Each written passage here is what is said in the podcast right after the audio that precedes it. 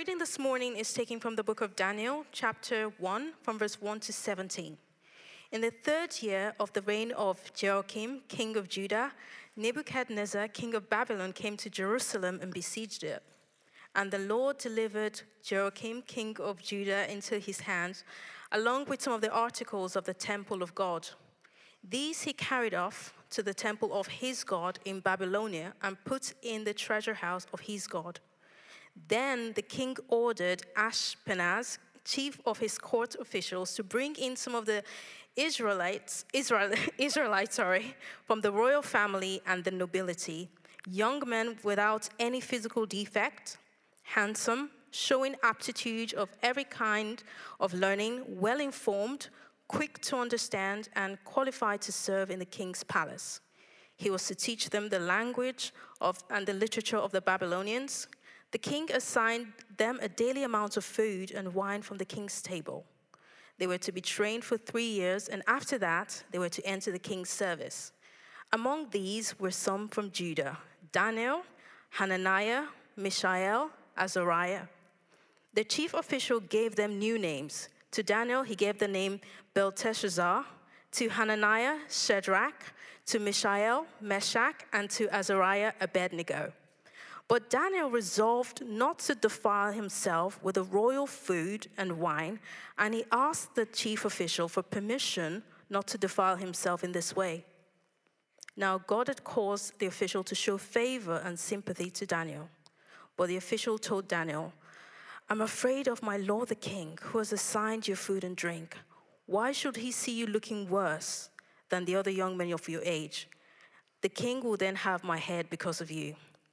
Daniel then said to the guard, whom the chief official had appointed over Daniel, Hananiah, Mishael, Azariah, Please test your servants for 10 days. Give us nothing but vegetables to eat and water to drink. Then compare our appearance with that of the young men who eat the royal food and treat your servants in accordance with what you see. So he agreed to this and then tested them for 10 days. At the end of the 10 days, he looked healthier, they looked healthier and better nourished than any of the young men who ate the royal food. So the guard took away their choice food and wine they were to drink and gave them vegetables instead. Now, to these four young men, God gave knowledge and understanding of all kinds of literature and learning. And Daniel could understand visions and dreams of all kinds. This is the word of the Lord. When I was seven years old, um, I really got into reading books about the lives of missionaries. That's the uh, wildlife of a pastor's kid for you, right there.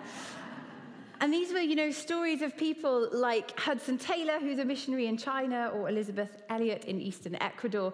And I just was so inspired by these men and women who had gone into another culture, left so much behind to tell people about Jesus. And at one particular point, when I was in my missionary reading story phase, I was reading a kid's book about Amy Carmichael, uh, who at the beginning of the 20th century was a missionary um, in India.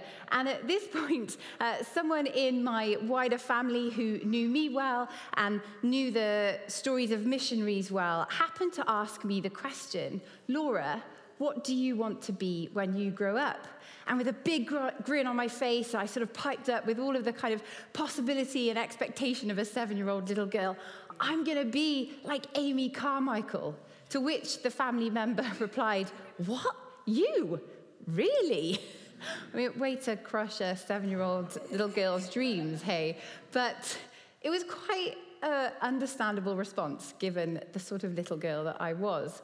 Was I a risk taker? No. was I the one who would have been found clinging on to my mum at the school gate? Yes. Would I have clung on to my mum if I could have when she dropped me off at university? Yes. but something in me as a seven year old, was so stirred as I read the stories of these real life people who had had such resilience, such courage, had been so brave, and had crossed into other cultures and other places to share the good news of God's love to us in Jesus. And you know, I wanted something of that courage. I wanted something of that resilience. Slightly timid seven year old me was inspired by these incredible missionaries. And do you know what? I think something of that is why I'm inspired by Daniel. This book of Daniel, this man, Daniel, in the Old Testament that we're looking at as we start our series together this morning. If we're honest, and if I'm honest, sometimes I read about some of the Old Testament characters and I'm like, why did you behave like that? And it's helpful to remember, isn't it, that often they're there not for us to put on a pedestal and to kind of have as this flawless, perfect model of how we're to live, but actually they're there to point us to our need for God's grace to us in Jesus Christ. And so, whilst Daniel, of course, isn't perfect, I think he's rather exceptional. I think He's probably my favorite Old Testament character. He's this man of prayer. He's this man of bold integrity. He's this man of the prophetic. He's this man who speaks boldly into like the highest levels of power and authority. And he's the one who shares his faith so, so boldly that he sees the beginnings of a revival in the superpower of the ancient world. And he's this man who, many years before the coming of the Lord Jesus, has this incredible vision of the Lord Jesus in chapter 7, calling him the Son of Man, a phrase and a title that Jesus used for himself throughout the Gospels. And so we might imagine that if Daniel was, you know, such a brilliant guy, then surely his life was plain sailing, really easy. Well, no. Our passage this morning of chapter 1 of Daniel starts actually in tragedy with Daniel, who is an Israelite, part of the people of God, taken away from Jerusalem, the land of God's people, as it's invaded by the Babylonian Empire. Verse 1, maybe have a look at it with me. In the third year of the reign of Jehoiakim, king of Judah, Nebuchadnezzar, king of Babylon, came to Jerusalem and besieged it. Now, what was Babylon like? Well, you can tell quite a bit about a place, can't you, if you get sort of like a bird's eye view. And what you'd have seen in the Babylonian skyline were these tall points and towers and temples, all kind of crafted and made to a whole bunch of different pagan gods that were worshipped by the Babylonians, gods that they'd created, the ones who sort of were appeased and all about things like wealth and power and aggression and so on.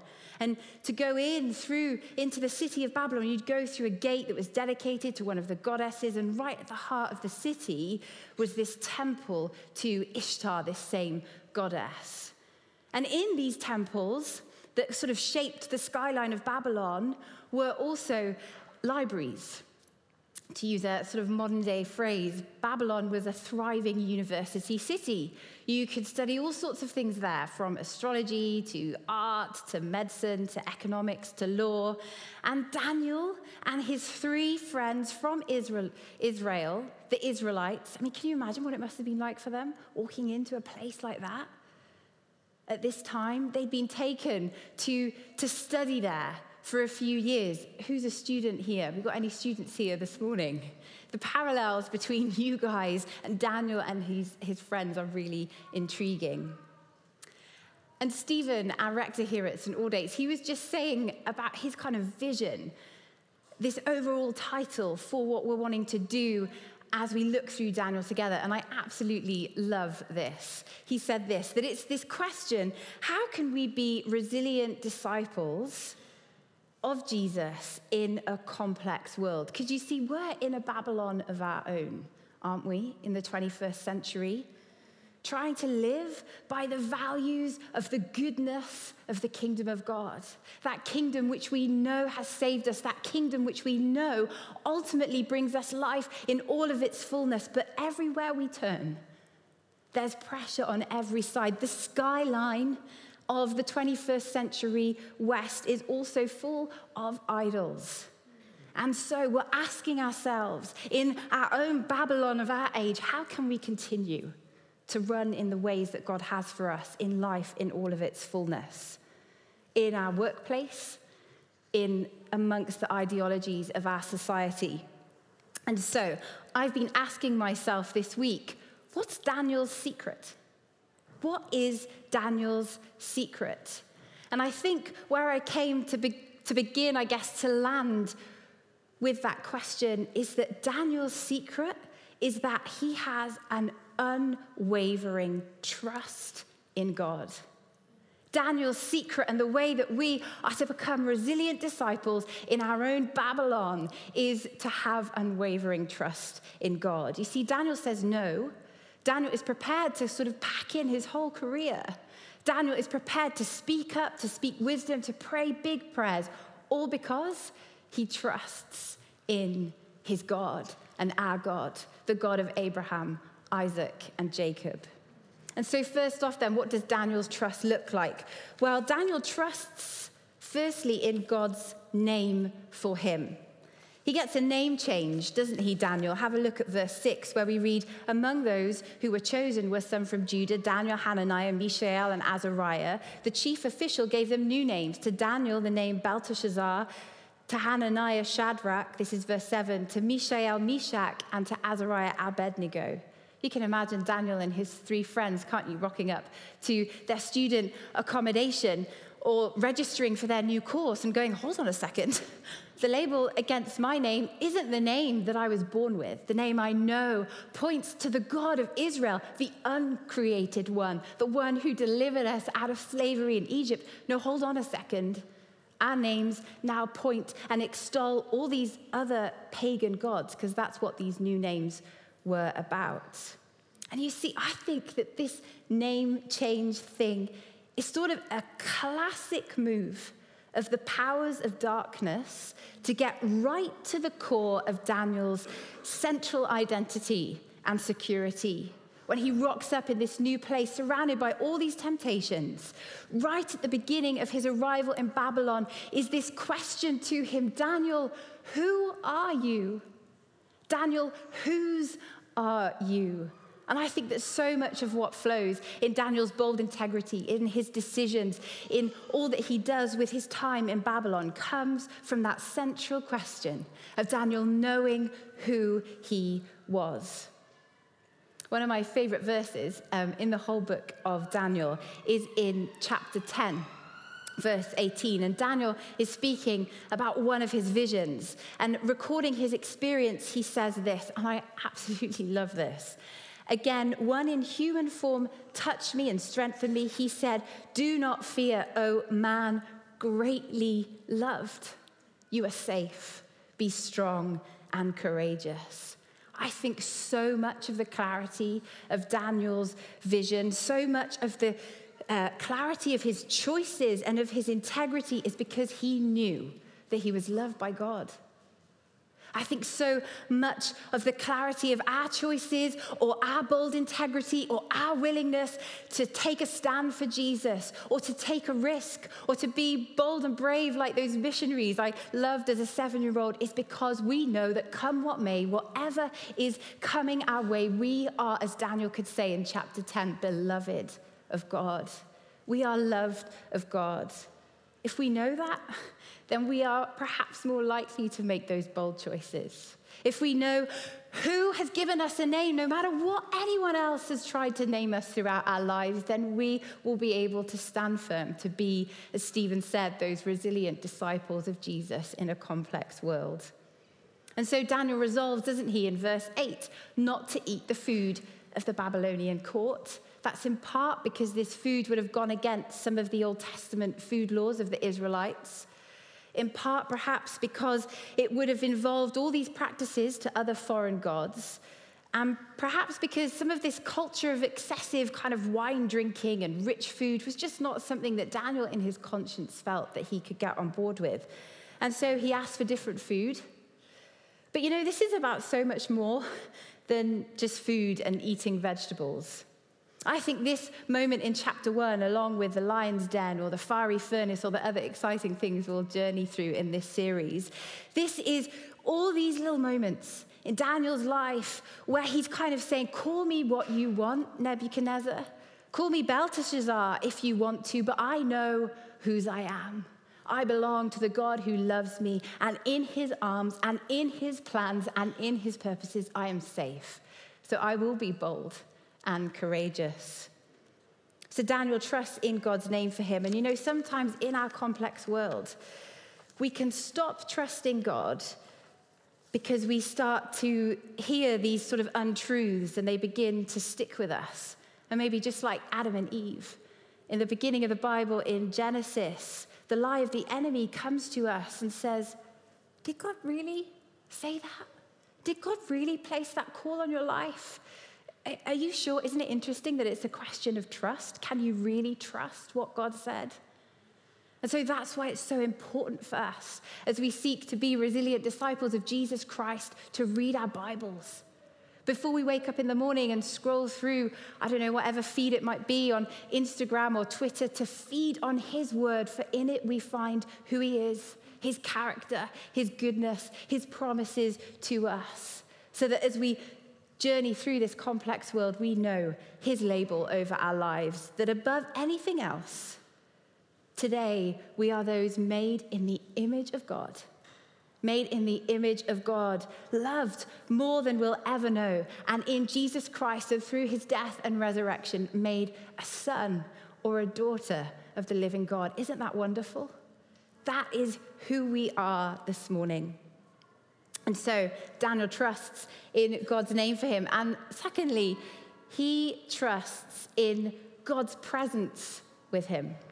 So he knows whose he is and he knows who's with him. One of the things that struck me about this passage when I read it the last week are the specific moments where we see God's involvement in and over all that's going on.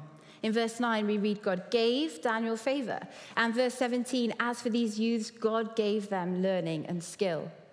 You know, it might have been a complex world in Babylon, but sat at his desk or socializing with the Babylonians, you know, resting, working, whatever he was doing, Daniel knew that his God, the one and true living God, the God of Israel, was with him.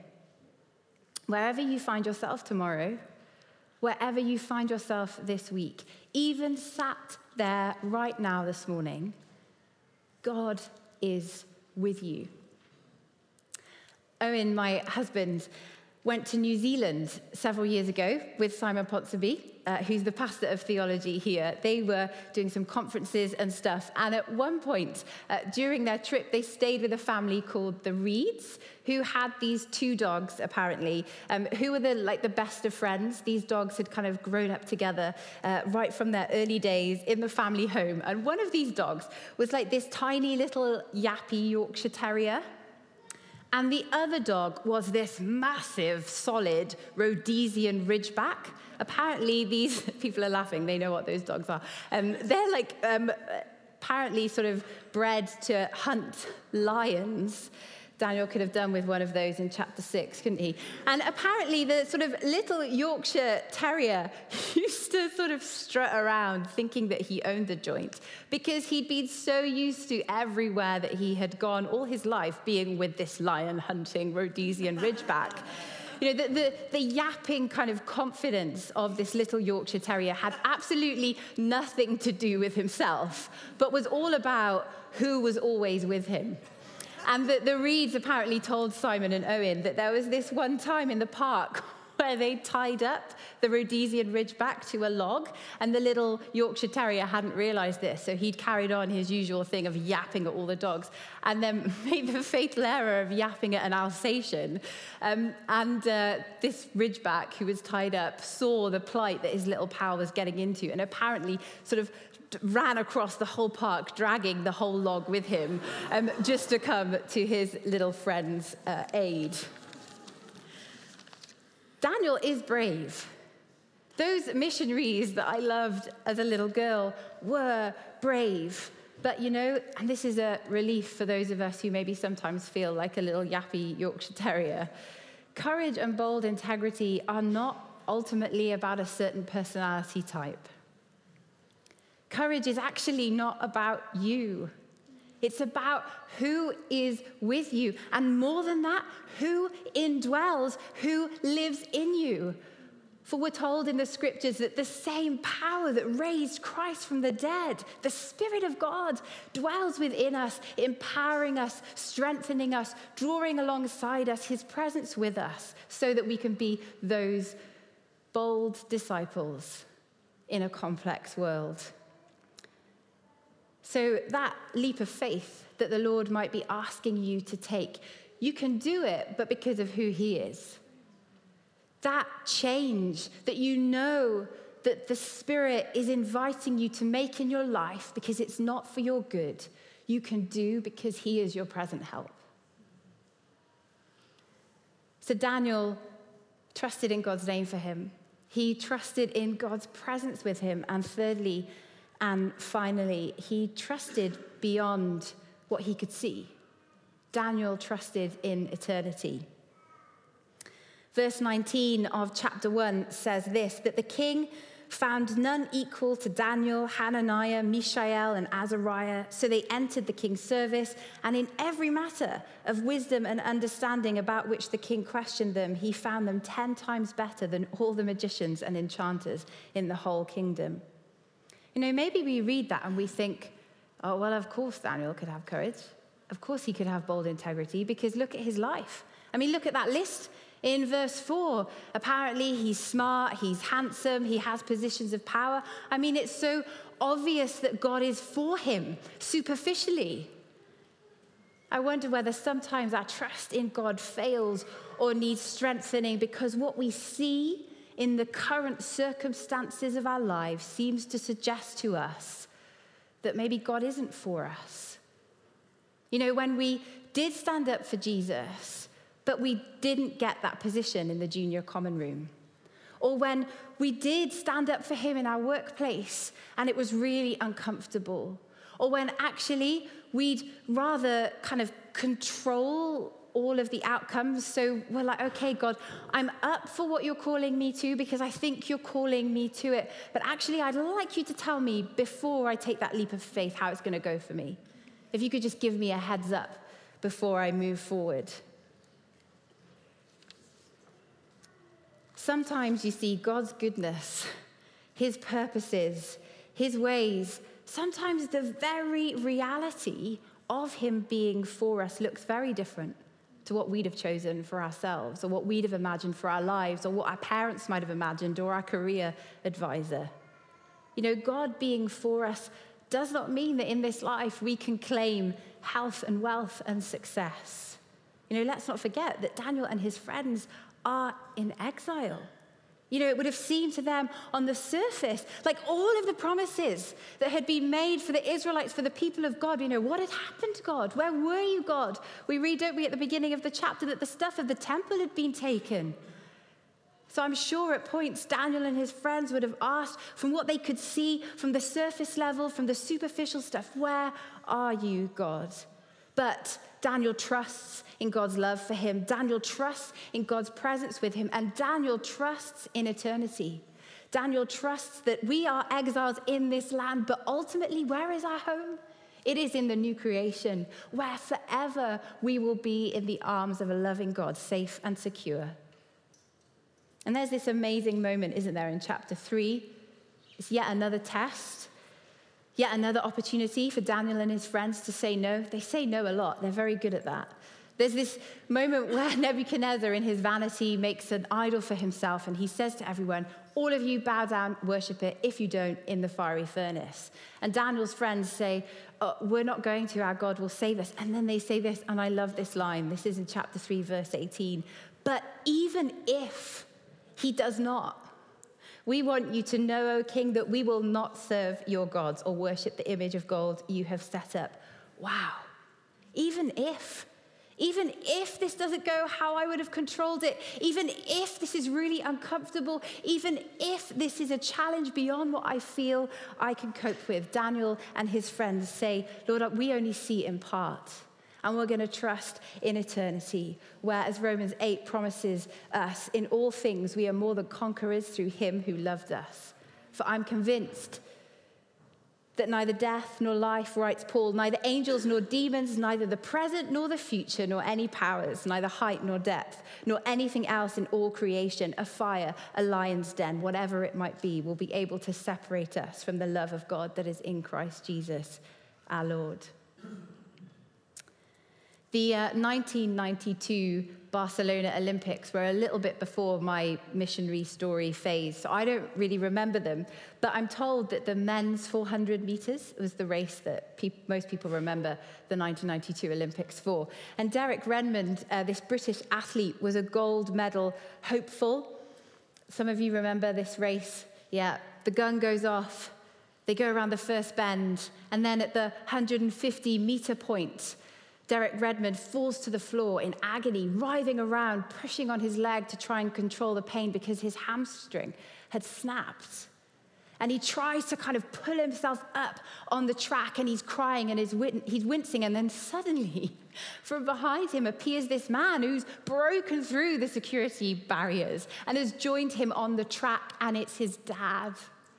And his dad puts his arm around him, and together he enables Redmond to hop to the finish line, to finish the race, all the while whispering in his son's ear words that the cameramen can't hear. In the Olympic Village, the athletes had a sort of electronic mail system to leave one another messages. And after Redmond's race, he received messages from fellow competitors from all over the place.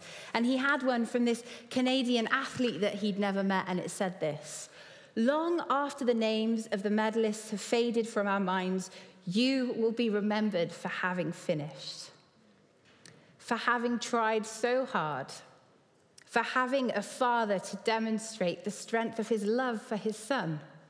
I thank you, and I will always remember your race, and I will always remember you, the purest, most courageous example of grit and determination I have ever seen